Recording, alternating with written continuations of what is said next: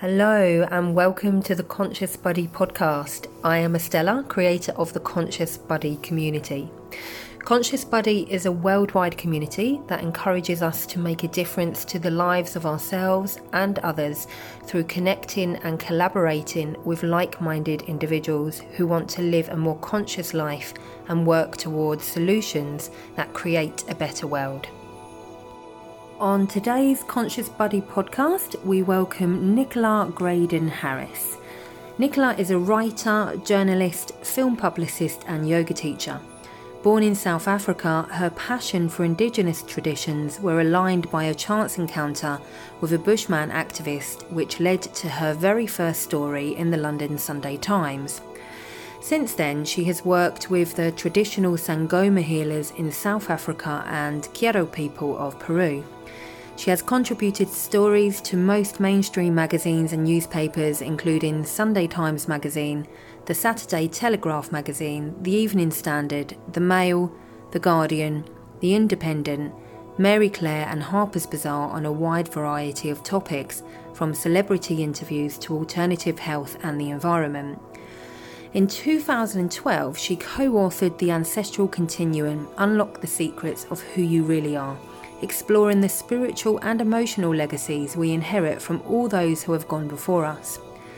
The book took four years to write and includes countless interviews, anecdotal stories, rituals, and prayers to help us reconnect with our ancestors. Publishers Simon and Schuster called it a powerful and revolutionary blueprint for transforming how we feel about ourselves. Currently, she divides her time between travelling with the movies as a film publicist and teaching yoga and meditation. Hi, Nicola. Hi, Estella. How are you? I'm good, thank you. Good. Um, thank you so much for agreeing to do this podcast with me. I'm really, really excited about this particular subject um, which is ultimately the ancestral healing journey. There are so many different, obviously, ways we can describe it. Uh, your book is, uh, or you co-wrote a book, The Ancestral Continuum, um, Unlock the Secrets of Who You Really Are, uh, which I actually have in front of me, and I have it signed by you. um, so I'm just going to kind of go back and uh, speak about how it is um, I, I met you and how I came across your book and how this kind of journey started. So I believe it was about four years ago. Um, so I was running a studio then, the Yoga Body Studio. And at the studio, there was a course which was yoga and mindfulness for addiction, which was run by Shura Hall. And um, and I met you. I met you on this course.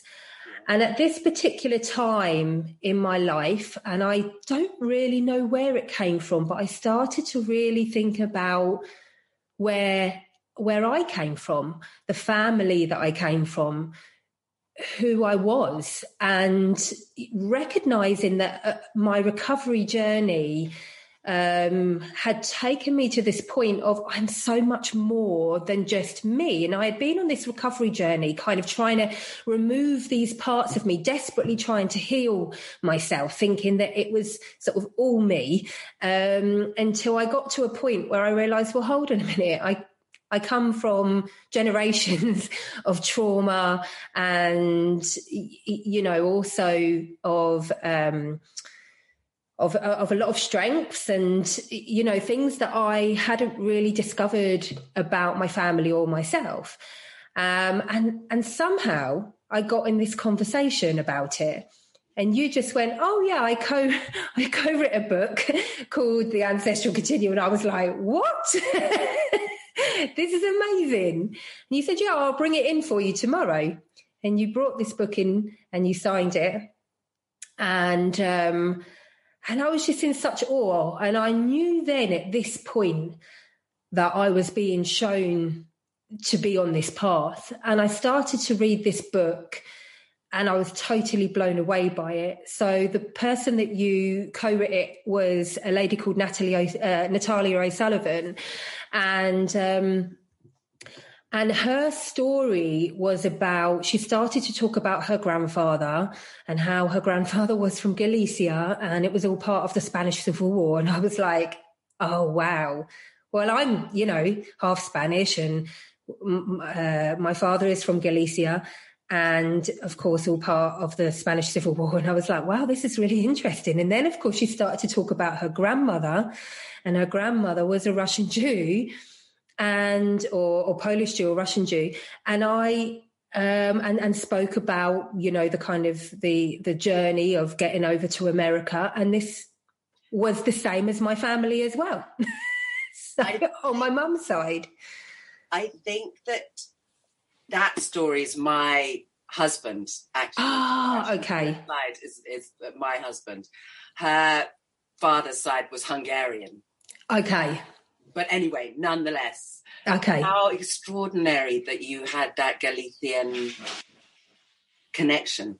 Yeah, exactly and and then uh, and and even so you know just the fact that uh, wherever it had come from just the fact that, that both of these lineages w- were written in this book and it was clearly uh, it felt like a message anyway you know for me that okay and i i cannot tell you that my ancestral healing journey from this point has just been beyond powerful, beyond words. It's actually got to a point now where I have said, I need to write a book on it because it has just completely blown me away. There is no way I could.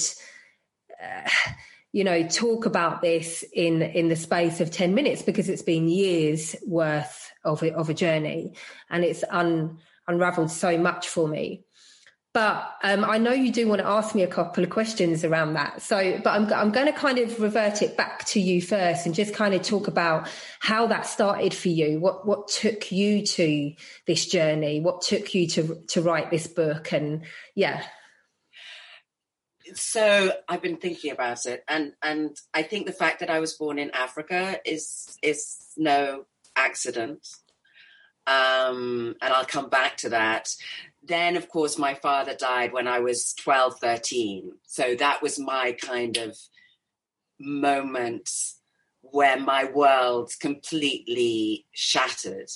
And in our family we all kind of did had different ways of coping with it and this my way was a spiritual searching journey and also obviously this idea of where the hell did he go you know mm. Um, and, you know, there were moments where there was no presence of him, but then there were other moments where his presence was very clear. Um, and I had one like completely magical, surreal experience where I was in an incredibly um, abusive relationship that I couldn't get out of. And I remember one morning in London, like at dawn, saying, okay, that's it. I'm going to wrap myself around a tree. If I die, I die. If I don't die, at least I'm going to be taken out. I'll be in hospital for six months. He'll leave the building and, you know, it'll be fine. And I wasn't going to tell his story, but anyway, I'm telling it. So there we go. um, because it's got something to do with all of this. Anyway, I'm driving you know, doing my kind of rock and roll, you know, suicide death. Um, and I, I flash past this tree in Richmond and there's all these things all over this tree. And so some part of me goes, well, maybe I'll check that out before I go there. So I go to the roundabout, come back, go and park, walk over to this tree. And there's like these, first of all, I see chalk markings on the ground around the tree saying, I guess the party had to end. We're so sorry. And then there were all these cards and teddy bears and beautiful outpourings of love. And so obviously I know that somebody died against the tree. So that's already going, oh, okay. And also seeing the pain of all the people around this person. And then I see her name and it was Nicola. And it was like, boom. it, was like, it was like I'd walked through some kind of portal, and it was this moment of going, You are so taken care of. Mm. You are so taken care of. Um, and I think so that was one moment. I think mm. it's significant that it was a tree, mm. you know, the whole idea of the family tree. And then with my journalism, I went a lot to Africa. My first story for the Sunday Times was with the Bushmen. So I connected with, we are indeed all related to the Bushmen. Um, and they are these extraordinary people.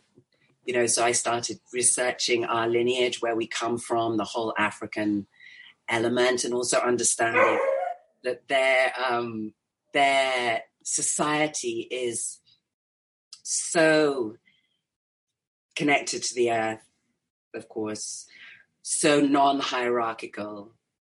So um, they have these extraordinary mechanisms for de- dealing with ego, for example, um, where the big hunter of the village gets a big old eland and he'll leave it at the edge of the village, come into the village and go, Oh, well, I got an eland, but it's really skinny and it was really slow and I didn't have to, you know, work that hard to get it so that he doesn't rise himself above the rest. And then they have these extraordinary um, healing dances, you know, where they dance all night in a circle and they talk about um, at a certain point, obviously they're going into trance, which we know, and they're using the drums and the feet, and they then they talk about these ropes to God.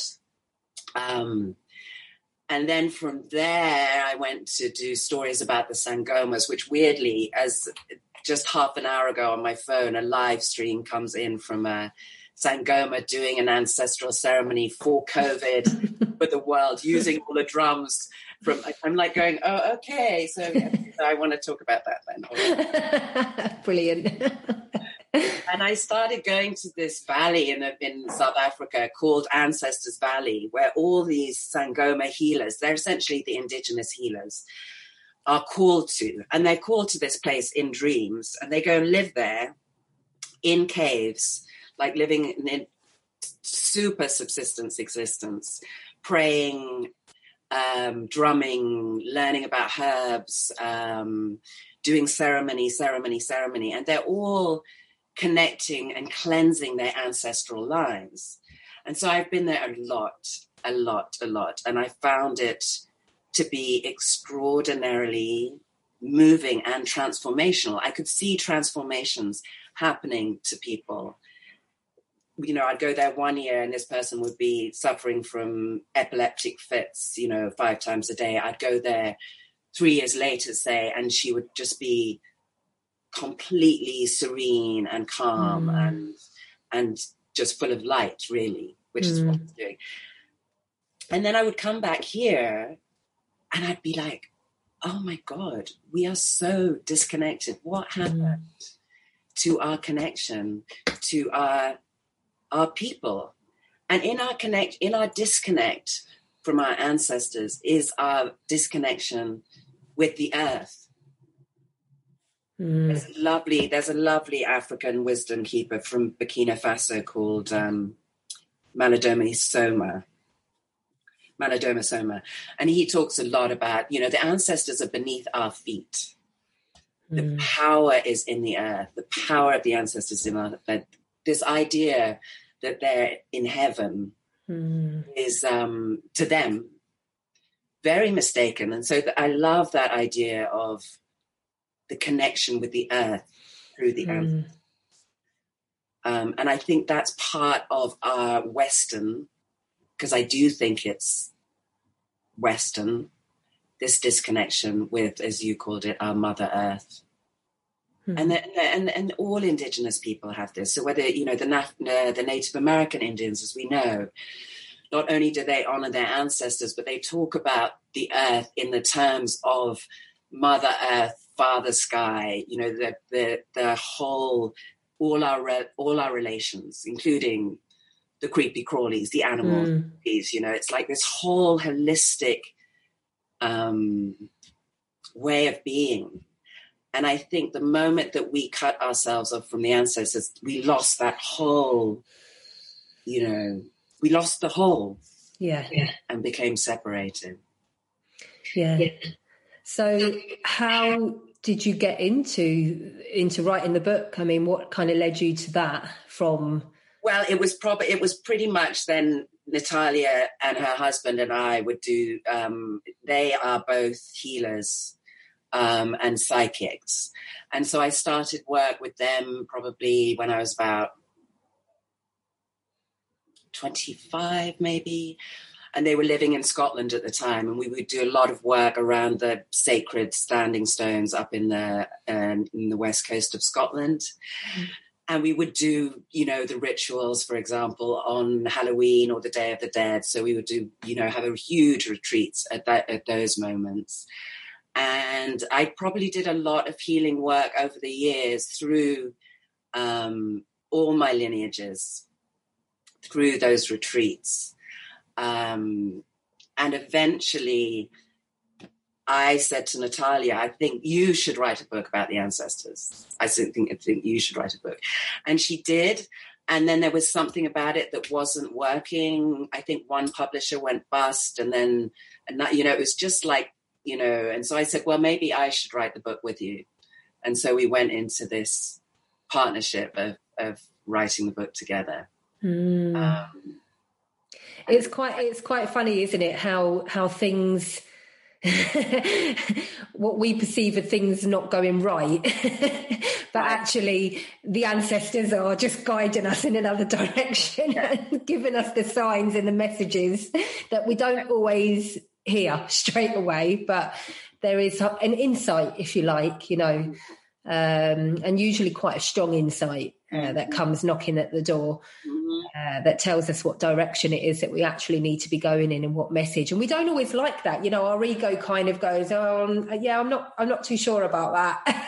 Definitely, I'm going to keep pushing that door open that is not opening. I'm going to keep bashing my head against that brick wall until it hurts enough that I go, "Oh, maybe just turn right." And you know yeah exactly. And that's why it's so difficult to almost explain the ancestral journey to people when people say to me well what what do you receive? I i, I always have a big smile on my face when people ask me that question. Because i'm like it's not black and white. It's just not black and white just once you open up that portal once you open up that door you know, it's just a case of surrendering to it and committing to it, making that commitment to yourself that you're on the ancestral healing path. You've opened up those doors. Now brace yourself. yeah. Oh, I'd love you to give a story now about what that means to you. Just one, one little moment. Okay, so if I think I had to really give give one little moment for that, um, I really started to become very, very kind of interested in, in this kind of this idea of ancestral healing. And, and I knew that I needed to, to delve deep into uh, my ancestral uh, wounds, if you like, because of where I was in my life at the time and, and, and, and things that I couldn't quite break free from. Um, of patterns that I, were, I was repeating over and over and over again. And I started to realize that I, that it wasn't just me, the, these were in my roots. And, um, anyway, this, this, uh, somebody that I knew had, um, said that she had was uh, um, going to an, an, event and you can well you used to be able to see it on facebook that where somebody was going to an, an event and it said, you know, a soul retrieval in in London in Covent in Covent Garden in London. So I thought, oh, I'm really interested in soul retrieval work. So I went in, and as I looked, I noticed that you know there was a course that was being run. Um, which was ancestral healing and becoming a practitioner in ancestral healing and it just instantly i went i need to be on i need to be on this course um, I signed up for the course straight away and I started my journey with that. Not last January, the January before. Yeah. So not last January, January before. So two, two years ago. Um, and I was sort of up and down to London and I knew, I knew that I was, I was meant to be doing this. Uh, I knew I was exactly where I was meant to be and I started to really unlock. And it was, you know, it was with a shaman, and it was guided in a shamanic way, and um, and I I knew that I was starting to kind of open up this this portal into the spirit world, if you like, you know. Um, and from this, all of a sudden, out of nowhere, things just started to happen. My mum ended up receiving an email from her cousin saying, We are going to do a family reunion for the brothers that passed away. So that would have been my granddad, his um, father. And then, anyway, they opened that up to all five brothers. So there were five brothers all together, and they would have been uh, between the ages of 100 and 110 if they were still alive. I never met my granddad. Um, he died when my mum was 19. But I've always felt his presence really strongly. And um, it, it's like I know him, you know. Um, and anyway, so all of a sudden this year, so I started the course in January, and within June, I'm in my my mum's cousin's house in Surrey with all my family there, talking about my granddad, my great uncle, finding out that my great uncle was a world renowned healer and dowser, and he healed Princess Diana, Duchess of York. Oh my God. and, you know, he's written two books. He had a really successful practice in Surrey with a four month waiting list. He had 10 acres of land, organic farmland. wow.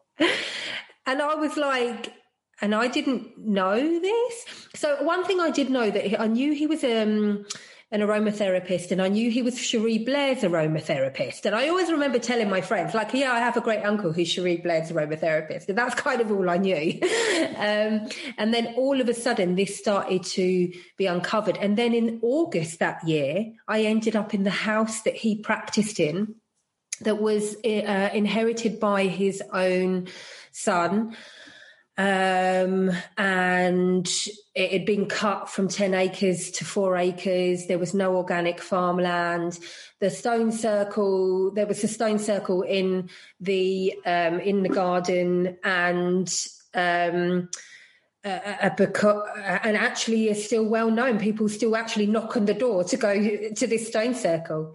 So he, he was buried in the stone circle with his wife and when I went there, I really felt his presence um, and actually felt his sadness. Um, that that he that the, his work had almost been forgotten, right. um, and it was like I was there to to bring it to bring it back alive again. Um, what was, and his name?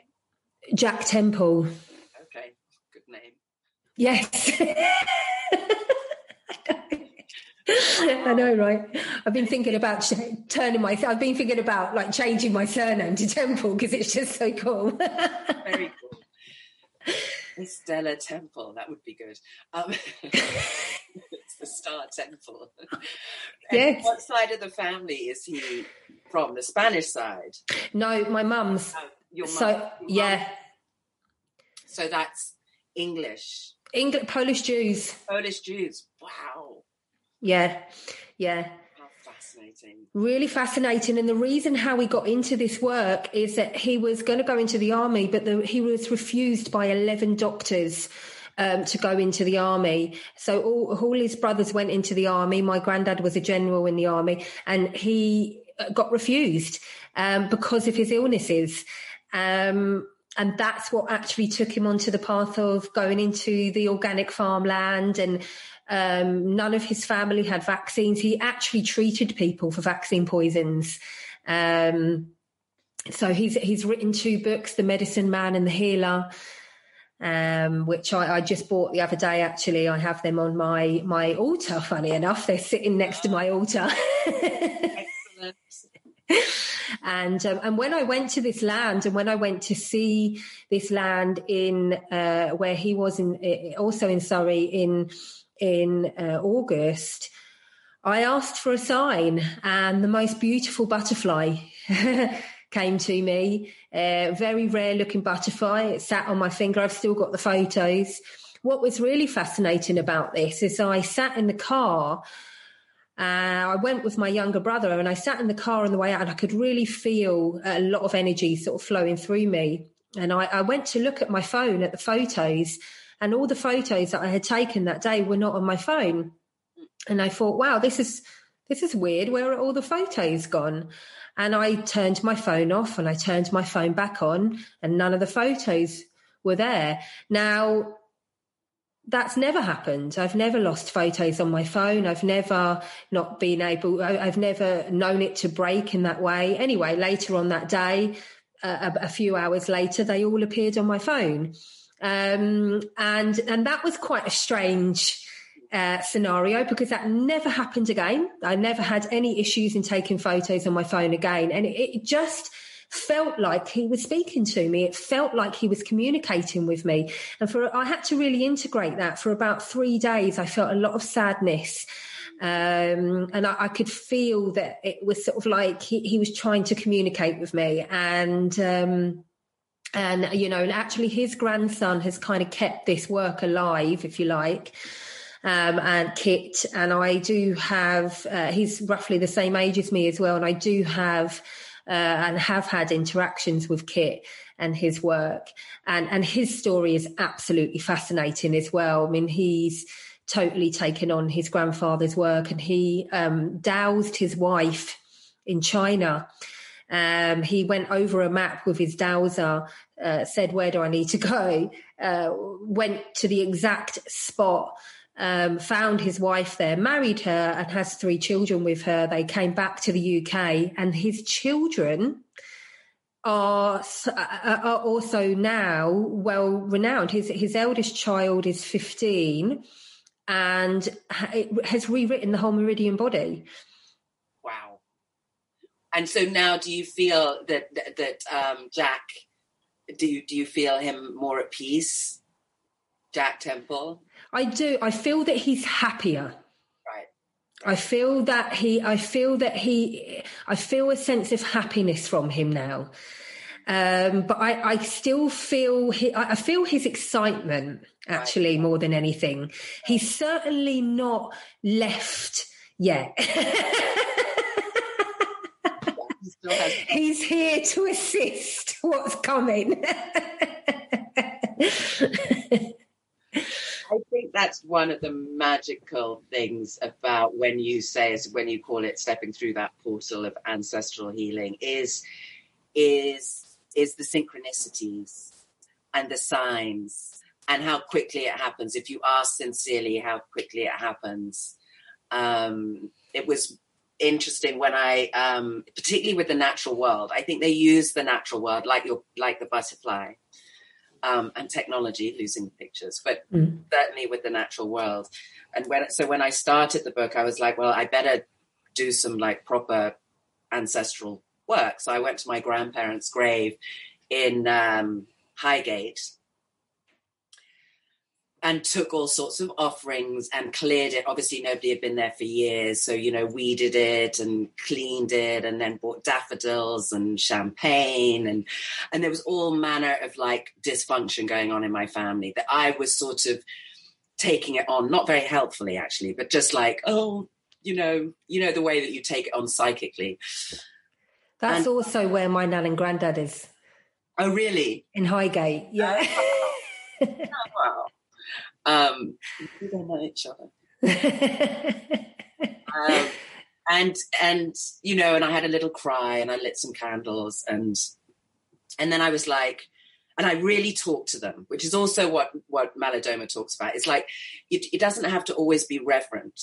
It's like picking up a phone to the a family member and going, "Look, I've had enough of this. I can't stand it anymore. I really need some help." You know, it doesn't have to be very necessarily very reverential. You know, um, which I love that about him. But anyway, so at the end of it, I've had a little cry, and at the end of it, I'm like, okay, so I'll need a sign that you've heard me. You know, thinking in the next week or so. and I just feel like this prickling down my right side, and I turn, and there's this fox just sitting there, staring at me. And we literally, it was like, must have been for at least a minute, this fox just staring at me. It was like, whoa. And then he just turned and just trotted off. And it was really interesting because in the writing of the book, I'd be up quite late or working quite early. And there were always foxes. I was in London, you know, in a first floor flat or a raised ground flat, and I'd be writing in the window. And there were foxes, like they would literally just kind of come up. And I know there are lots of foxes in London, but still, it was ridiculous. It was like everywhere. Oh, and then one point, at one point, I'm having a really difficult part in the book. And I'm like, I can't get through it. I can't get through it. Ancestors help me. And I get up and I look out of my bedroom window, and then there's this there's this funeral procession which clearly has gotten lost because then nobody goes through that road. It's a tiny little road. And this whole kind of cortege goes past my window. And in the window of the, you know, the, what's it called? Not the limousine, but the hearse is like dad in like brilliant white flowers. Mm. And, and, and that was like, that was, I, I've never seen that before or since. It was definitely lost. So that was another one of these. So they use all these quite playful mm. um, things to, to, you know, and if you're awake to that a little bit, um, it can be really helpful. Oh, totally. And, and, and do you know, since uh, doing the course and also having my own experiences, you know, I do run ancestral healing circles now and, you know, I kind of uh, uh have done even one to one ancestral healing with people. And, you know, the stories even back from them, it just makes me smile, you know, because I'm like, yeah, that's it, you know, and I, and the, again the question is it's like look don't don't look at the session between me and you as this is two hours and then you're just going to have this sudden you know realization and, and and you're going to know exactly where you come from. It doesn't work like that. You're just opening up the doors um, and once you start to do that, you'll start to discover things about yourself that you never knew. You know, this happened, and I know she won't mind me talking about it um, because she's actually done a podcast on it herself. Um, well, not just this particular subject, but she mentions it. And uh, she's an embroiderer and uh, my nan was an embroiderer you know and I, I, do think that you know we kind of came across, across each other's path. And she does natural dyeing and she uses you know the herbs of the of the earth to do all the natural dyeing. And we done a workshop together and it was weaving plants and your ancestral roots um, through using herbs and flowers um, etc you know we we had an order and it was a beautiful beautiful workshop and I do my drumming as always. I'm always guided. The, the, the one thing that has, has, really become apparent through this is is the, the, the guidance from the drum is just incredible, so powerful. And I do feel that they they guide me when I when I drum because it allows people to go on their own journeys with it. And um, you know, and and she ended up finding out within a few weeks of this of this um, this workshop that her nan was an embroiderer um, and that there was uh, there was things about her nan she hadn't even known. She didn't know and it made her see it helped her to realize where her passion had come th- from and you know why why and it, it's just helped her to grow more and more into that into that role you know because there is no doubt then is there? And we do you know we do have these and it's like we're not just healing we're strengthening these roots. Mm-hmm. And that's something as well that when we don't you know we're not remembering them are we in, in the west? We're not remembering our ancestors we're not honoring them and remembering them and that's there's so much power in remembrance um, and that's something I really learned from reading the book as well. And also, I also remember doing a workshop with you. I ran a retreat a few years ago, which was um, uh, it was yoga and juice. It was yoga and juicing in the elements, I think. and and wow did we receive the elements that weekend you know in in all their glory but you came along and you ran a workshop and it was one of the first ancestral uh, sort of workshops and and circles and ceremonies that I'd ever really done. So it was I think this is about 4 years ago now coming up to 4 years ago. And um and that was really profound. That was really profound. I remember you asking us to kind of hold somebody in our memory and it was my nan. Um, and it was beautiful and it was it uh, it was like i gave her permission to leave um, and and to go in peace you know and that everything's all right. And it was like she kind of walked through these doors and i'd never had an experience like that before. I'd always found it quite difficult to visualize because my mind was always in the way.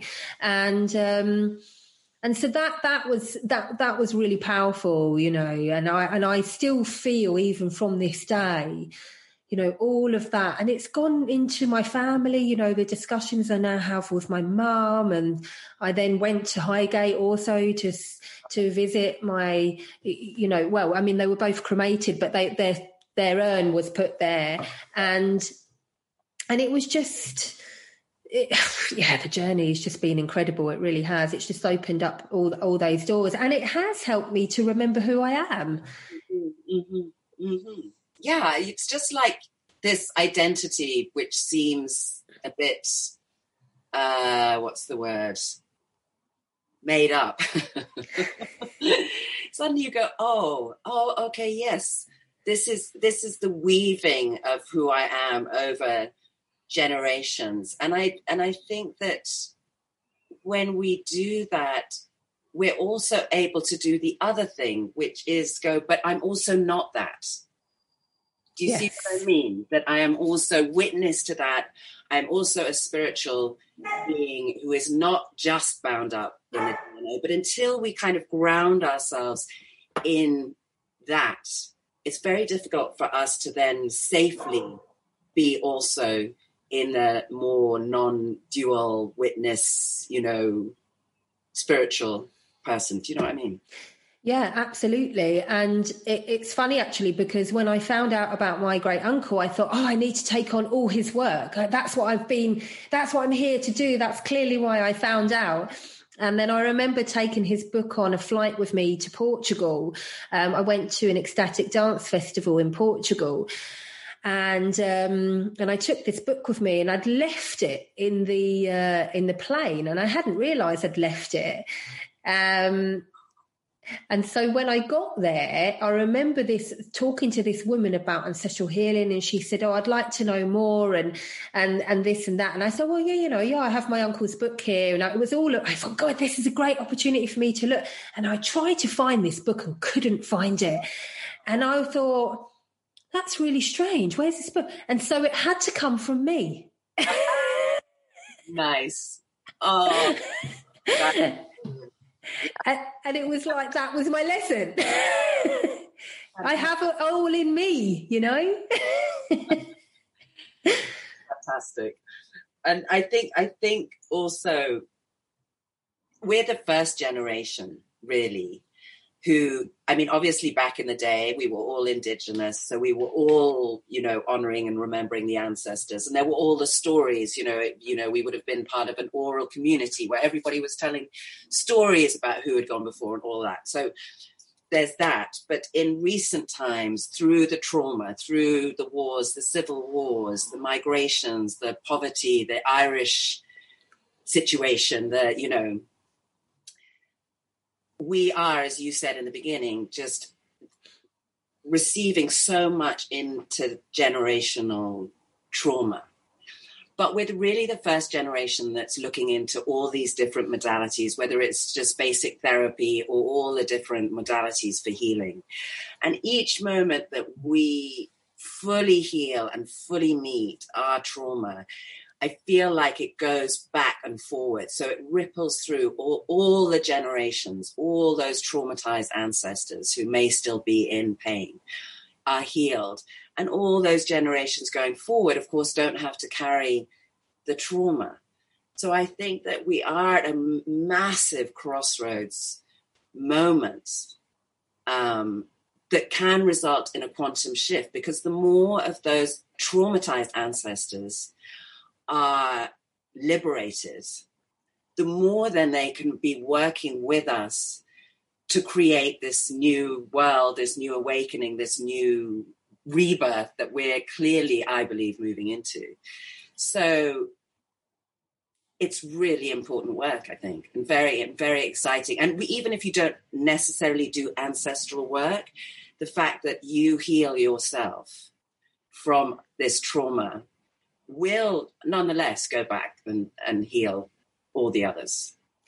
Absolutely. There is no that's the thing like i said sort of you know that there are so many different ways to to, to uh, you know to call to call this work but ultimately it's just re, it's just reconnection reconnection to ourselves reconnection to the lineage that we came from and being in it, you know being in acceptance of that and um and through the acceptance of that we can move through it we can see it for what it is, you know. And, you know, the series of podcasts that I'm doing at the moment are connected, uh, very much connected into, you know, looking at mental health and addiction.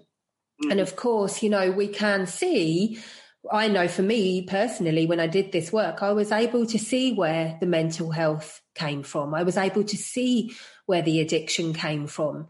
You know, when I look into the traumas of the Jews and of the Spanish Civil War, you know, and what they turned to as a result in order to cope, you know, no wonder our, these traumas were still showing up today. Yeah, exactly. Because they couldn't, they couldn't. I mean, as we say in the book with the Spanish Civil War, nobody could talk about it for years. Mm. I mean, even now it's like a controversy and yeah pain between families um, yeah. and like G- Gabor Mate is it Gabor Mate he's yeah. addiction and trauma and and all that I think I think they're very closely related I mean, and I think does is it him who talks about the post first war first world war generation being he calls it something like the post alcoholic generation because that's what they turn to in order to deal with the pain yeah. Yeah. Um, yeah, he keeps coming up a lot recently. Actually, Gabor Mate. I must, I must um, do a podcast with him. you must. You must. He's amazing. Yeah, it would be amazing to get him on. yeah. Well, you know, it's. I think that that is it isn't it? You know it is it's not easy though.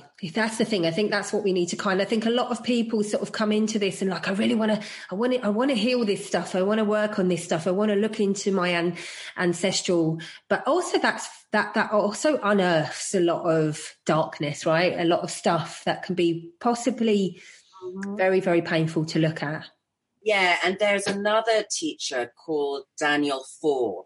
so before I did that workshop with you, I had a session with him and he was very interesting because I was like, I'm doing this workshop. There's quite a few people there, you know, you know, give me some advice, essentially.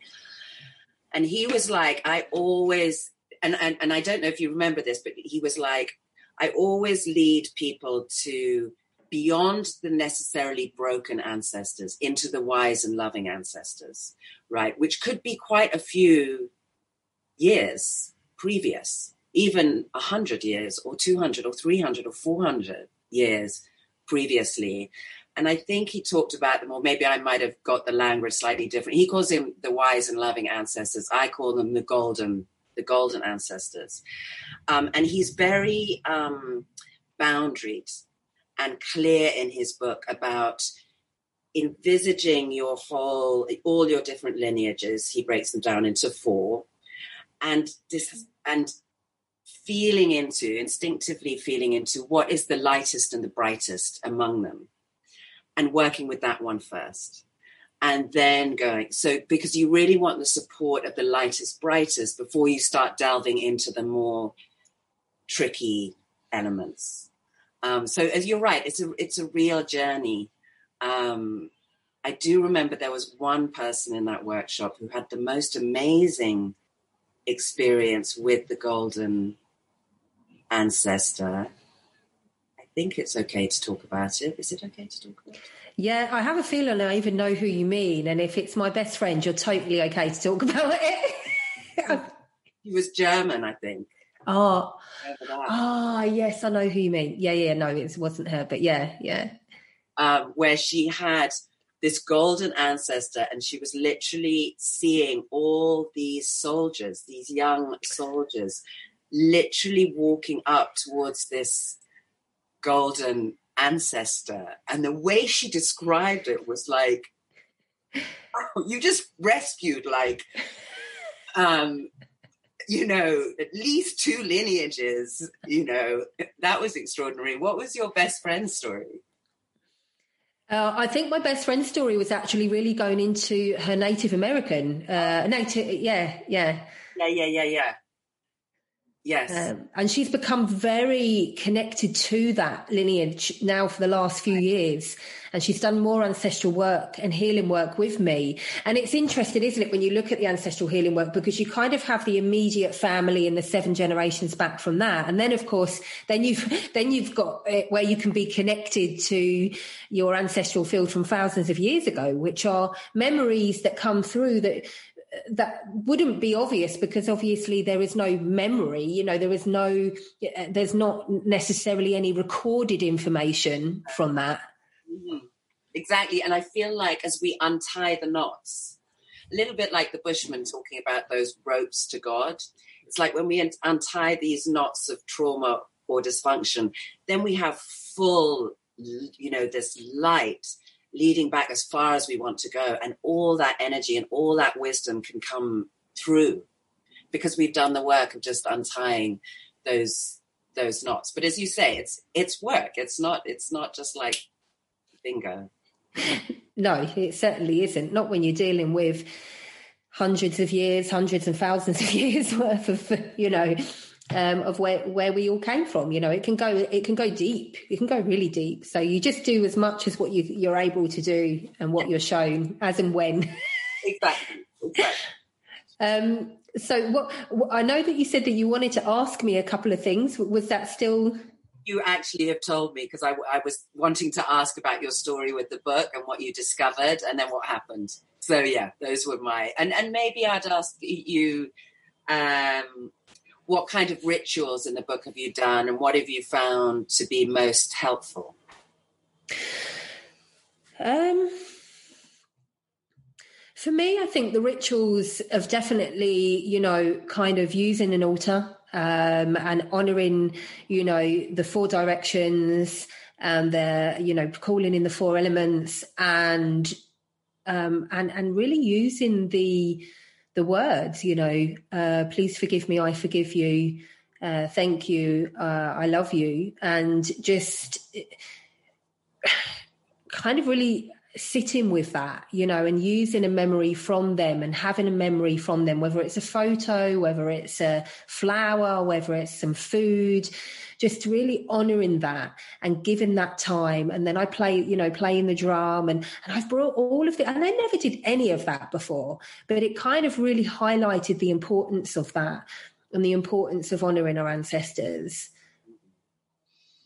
Yeah. I mean, I would say that, that that's the most simple and, and sweet thing that one can do is to do that also and have conversations. you know? The conversations are so beautiful, and actually, dance is a big oh, thing for me as well. Really, I feel like when I do the work around the ancestors, I feel like dancing for them and with them is really quite profound.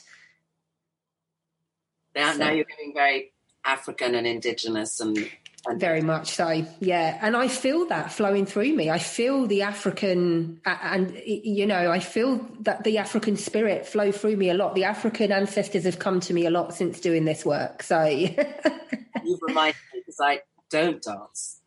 I'm going to start doing that. Of course, that's how they. That's how they worship them. That's how they honor them. That's how they feel them coming up through their feet and into their heart. And yeah, yeah, yeah. The feet, like the way I plant my feet when I'm working with. So when I run um, the workshops, we always dance it out at the end. Brilliant, brilliant. Oh, maybe I'll come to one of your workshops. Yeah, yeah. Well, I'm really excited about doing one again in person. I did try to do one online through the lockdown, and it was okay. Right. But you know, I feel like uh, I'll wait until we can go back in person. Well, I say that actually, I say that. What am I talking about? I'm actually doing a an online um, course, which is conscious practices for uh, mental health and addiction, and and movement, and and honouring our ancestors will be part of that. Great, great. Got to do what we got to do, right? Yeah, well, when you know when the calling's there, that's the thing. I don't really operate on dates and times. I just kind of go with when the calling is there. Yeah. But um, I just want to say thank you. I've really, really enjoyed the chat. It's just, I feel like I've just got completely lost in our, it just feels like a beautiful conversation and really nice to check in with you about it because I, I feel that it's probably something we've, we've not done, even though it's been a profound part of our meeting. Exactly. We haven't. It's brilliant. It's brilliant. Yeah, guys, thank you so much. Thank you so much. You, you've, um, yeah, you've reminded me yeah, yeah, good. Um, yeah. we all need those reminders, don't we? So, but thank you. Such a pleasure. Thank you. Take care. And you. Thank you for listening. I hope you enjoyed that. To continue to keep up to date with what the Conscious Body community are up to, uh, you can connect through the online platform, which is a safe container you request to join, there are a few suggestions, which is just to follow some simple rules of love and kindness, equality, supporting others, community, and unity. This is just so we can keep the container safe for you to share with your other conscious bodies. You can also find out about up and coming retreats, events, and workshops at consciousbodycommunity.com. If you like the content you are receiving and to continue to support our mission, which is ultimately to provide resources into our communities and to help educate those that need it, you can make a monthly or one off donation through our donate button on consciousbodycommunity.com. We appreciate your support.